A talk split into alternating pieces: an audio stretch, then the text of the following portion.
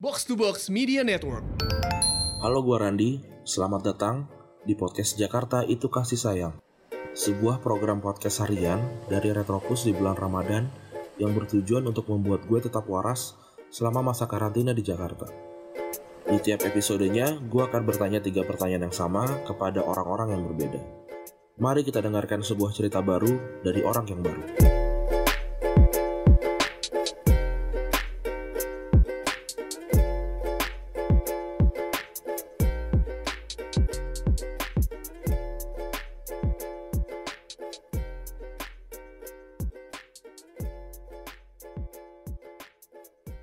Jakarta itu kasih sayang episode ke-11 Hari ke-11 dari mulainya puasa nih. Em, Kali ini ke- lagi-lagi ketemu sama satu orang yang berbeda. Tapi akan gue kasih tiga pertanyaan yang sama. Tapi seperti biasa kita biarkan orang ini memperkenalkan dirinya sendiri. Oke silakan perkenalkan diri, diri lu bro.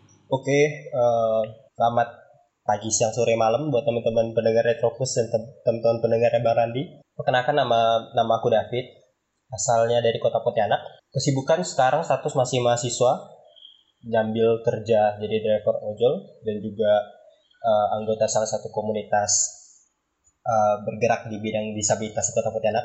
Mungkin kalau misalkan profil, mungkin cuma itu aja sih yang bisa di-share dulu bang.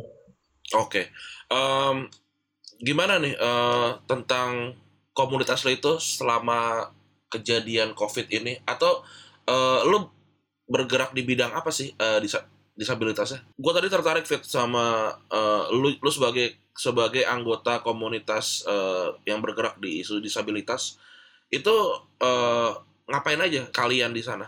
Oke, kalau misalkan ditanya ngapain aja, kita sebenarnya em, karena tujuan awalnya itu adalah ningkatin awareness tentang isu disabilitas dulu. Jadi kita lebih banyak ini sih bang kayak eh, pertama kita ngajak teman-teman pemuda kota Pontianak yang biasanya mahasiswa-mahasiswa gabut itu eh, buka buka apa ya? Kita oprek volunteer gitu. Kita buka relawan gitu. Jadi misal teman-teman yang merasa waktunya ada waktu luang mau ikut eh, ikut organisasi bisa ikut dengan komunitas kami gitu tapi cuma jadi volunteer dulu jadi selama tiga bulan jadi teman-teman eh, relawan nanti selama tiga bulan itu bakal ngerasain apa ya interaksi langsung dengan teman-teman disabilitas. Eh, kemudian kita juga Oke, biasanya juga ngadain sosialisasi kita juga biasanya ngadain eh, seminar talk show eh, dengan beberapa eh, pihak terkait. Kayak misalkan eh, kita pernah itu dengan ini himpunan psikologi gitu. Kita ber- eh, sosialisasiin tentang eh, pertolongan pertama untuk teman-teman disabilitas ketika mereka punya masalah mental gitu kan nggak juga bisa dipungkiri eh, teman-teman disabilitas tuh banyak yang mengalami bulian ya di di lingkungan sosial gitu. Nah, tapi bingung Iya, iya. sedangkan eh, fasilitas untuk mereka curhat tuh nggak ada gitu. Nah, jadi kita eh, oke, pengen ningkatin isunya itu dengan ngajak-ngajak orang-orang yang instansi terkait gitu. Kita ngasih tahu ini loh ada masalahnya gitu. Ini loh ada masalahnya. Dan ma- mari kita selesaikan masalahnya bareng-bareng gitu. Lebih banyak gitu-gitu sih Bang, lebih banyak sosialisasi gitu. Nah ini gue kan eh, lagi baca nih cerita yang lu submit nih. Lu nulis di sini lu latah sebagai agent of change sampai akhirnya lu ngerasa seluruh kehidupan itu diambil semuanya bahkan sampai harapan itu cita-cita juga nggak ada. Itu maksudnya gimana sih? Eh, apakah lu merasa gagal gitu menjadi eh, agent of change apa gimana? Oke, em, sebenarnya ini backgroundnya tuh panjang banget sih bang. Eh, mungkin bisa dipersingkat aja ya bang ya. Ini kita eh, sebenarnya ini dimulai dari tahun 2016 waktu pertama kali masuk kuliah. Nah, eh, di tahun 2016 itu ketika masuk kuliah, aku kan SMA nggak aktif sama sekali bang ya. OSIS enggak, eh, yang lain enggak. Lalu ketika di kampus eh, latah ketika ngelihat, wih ada ada UKM ini, ada ini, ada itu gitu kan. Jadi ada klub debat, ada klub ini, semua pengen diikutin gitu. Pengen eksplor diri awalnya alasannya karena itu. Lalu eh, nyoba berbagai hal termasuk kayak kegiatan kegiatan-kegiatan luar kampus juga sampai akhirnya 2017 pernah ikut ekspedisi Nusantara Jaya itu kegiatan dari eh, Kemenko Kemaritiman. Awalnya dari situ mulai merasa kayak oh sebagai mahasiswa kita bisa jadi agent of change gitu. Bisa jadi kayak membawa perubahan gitu. Eh, akhirnya dari sana awalnya ya kegiatan-kegiatan yang kayak apa ya, kegiatan sosial tapi berbalut bukan sorry.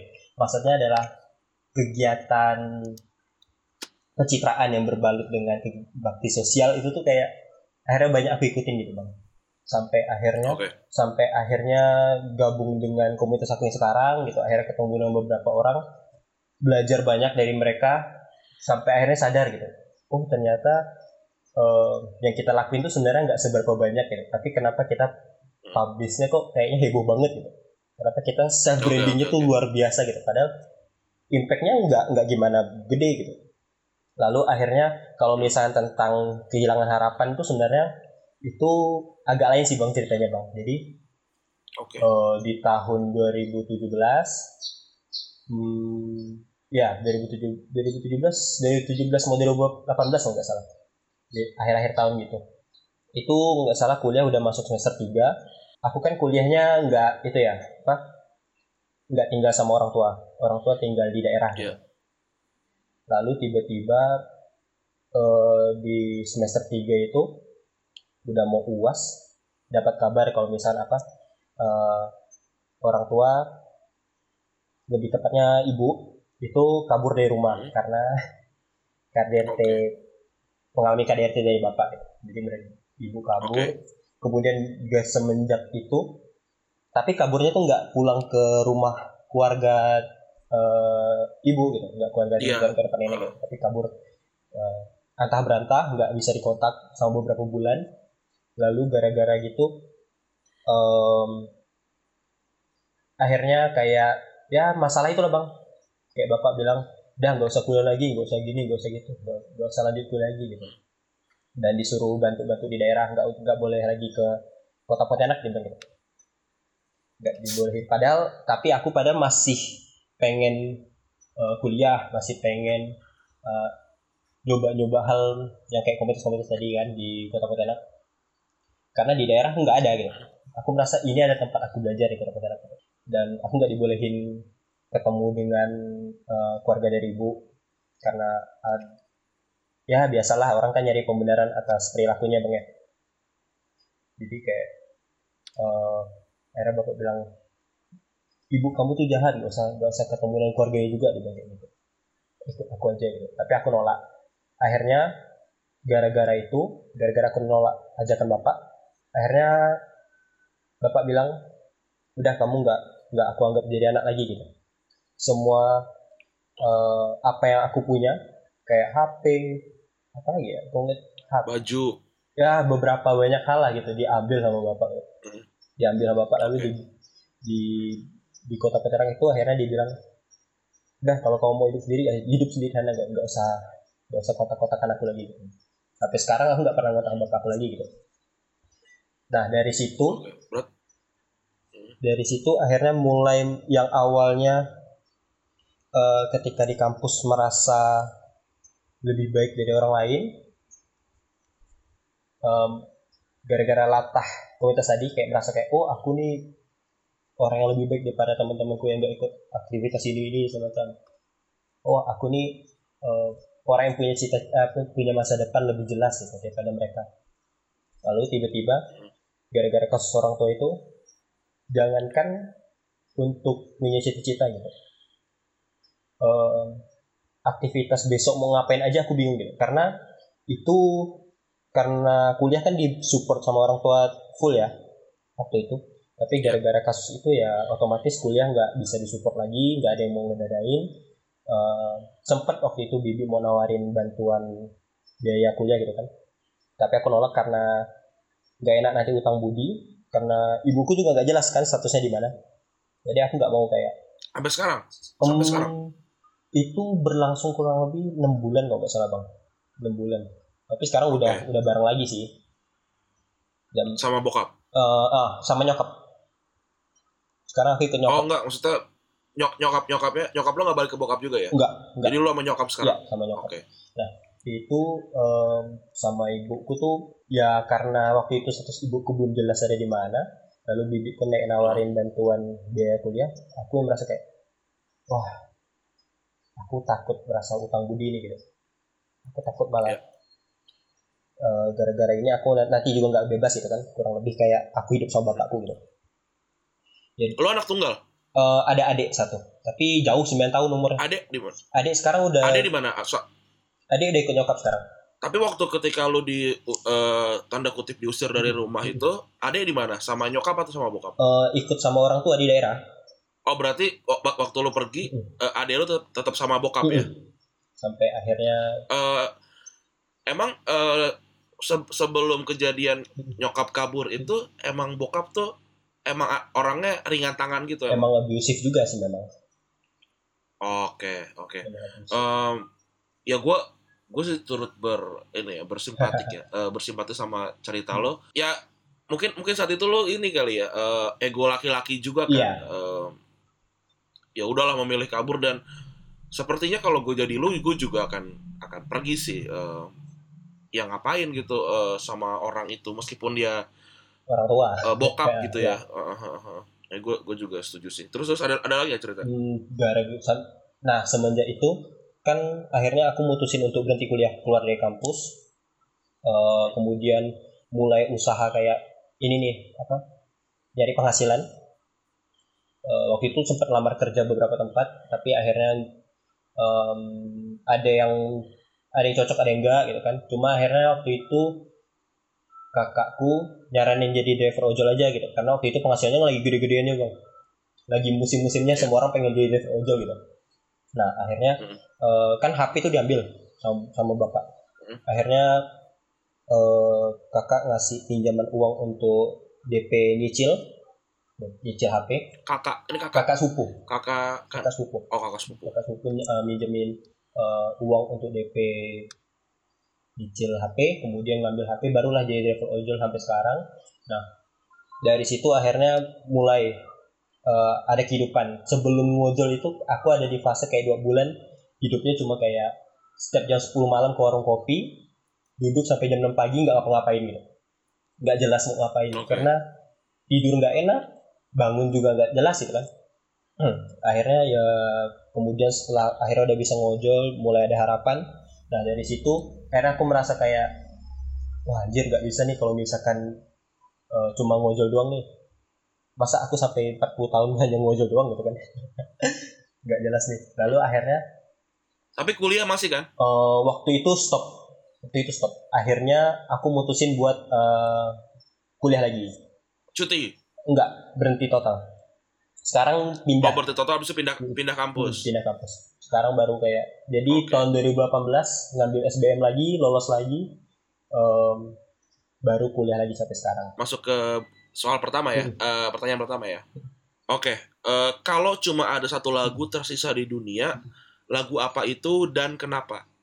hmm kalau misalkan satu lagu ya bang ya pengennya ini sih Hmm. eh, lagu rehatnya Kunto Aji Oke, kenapa?